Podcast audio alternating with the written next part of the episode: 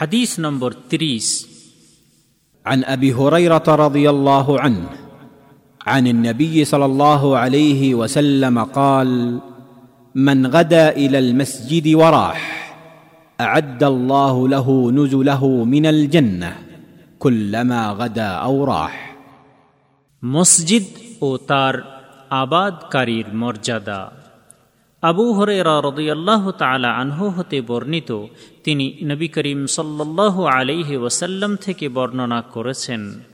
নবী করিম সাল্লাহ আলিহি ওয়াসাল্লাম বলেছেন, যে ব্যক্তি মসজিদে আসে অথবা মসজিদ থেকে যায়, আল্লাহ তার জন্য জান্নাতের মধ্যে আতিথেয়তার সামগ্রী প্রস্তুত করেন। সে যখনই মসজিদে আসে অথবা মসজিদে, সে যখনই মসজিদে আসে অথবা মসজিদ থেকে যায়। শাহেহ বুখারি হাদিস নম্বর ছয়শো বাষট্টি এবং শাহেহ মুসলিম হাদিস নম্বর দুইশো পঁচাশি হাইফেন বন্ধনের মধ্যে ছয়শো উনসত্তর। তবে হাদিসের শব্দগুলি শাহেহ বুখারি থেকে নেওয়া হয়েছে। এই হাদিস বর্ণনাকারী সাহাবির পরিচয় পূর্বে ১৩ নম্বর হাদিসে উল্লেখ করা হয়েছে। এই হাদিস হতে শিক্ষণীয় বিষয়।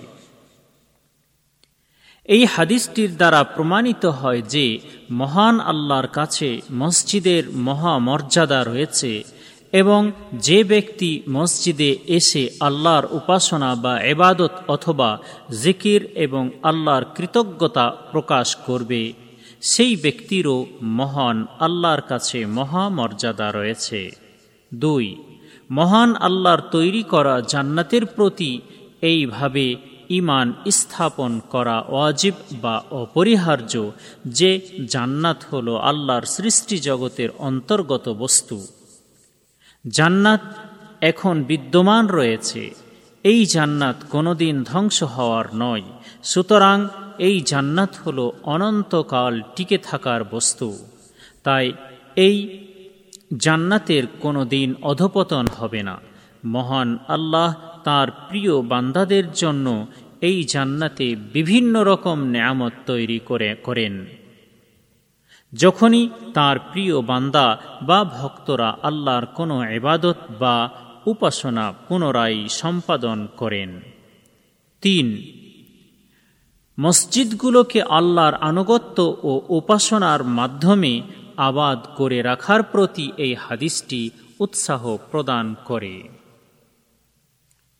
সুতরাং মুসলিম ব্যক্তির এটা উচিত যে সে যেন মসজিদগুলির সম্মান রক্ষা করে এবং সুন্দর জামা কাপড় পরিধান করে সুগন্ধি বা মধুর গন্ধযুক্ত হয়ে ভদ্রতার সহিত মসজিদগুলোতে প্রবেশ করে আর নোংরা বা ময়লা জামাকাপড় পরিধান করে খারাপ গন্ধ বা দুর্গন্ধ নিয়ে কোনো দিন মসজিদগুলোতে যেন সে প্রবেশ না করে।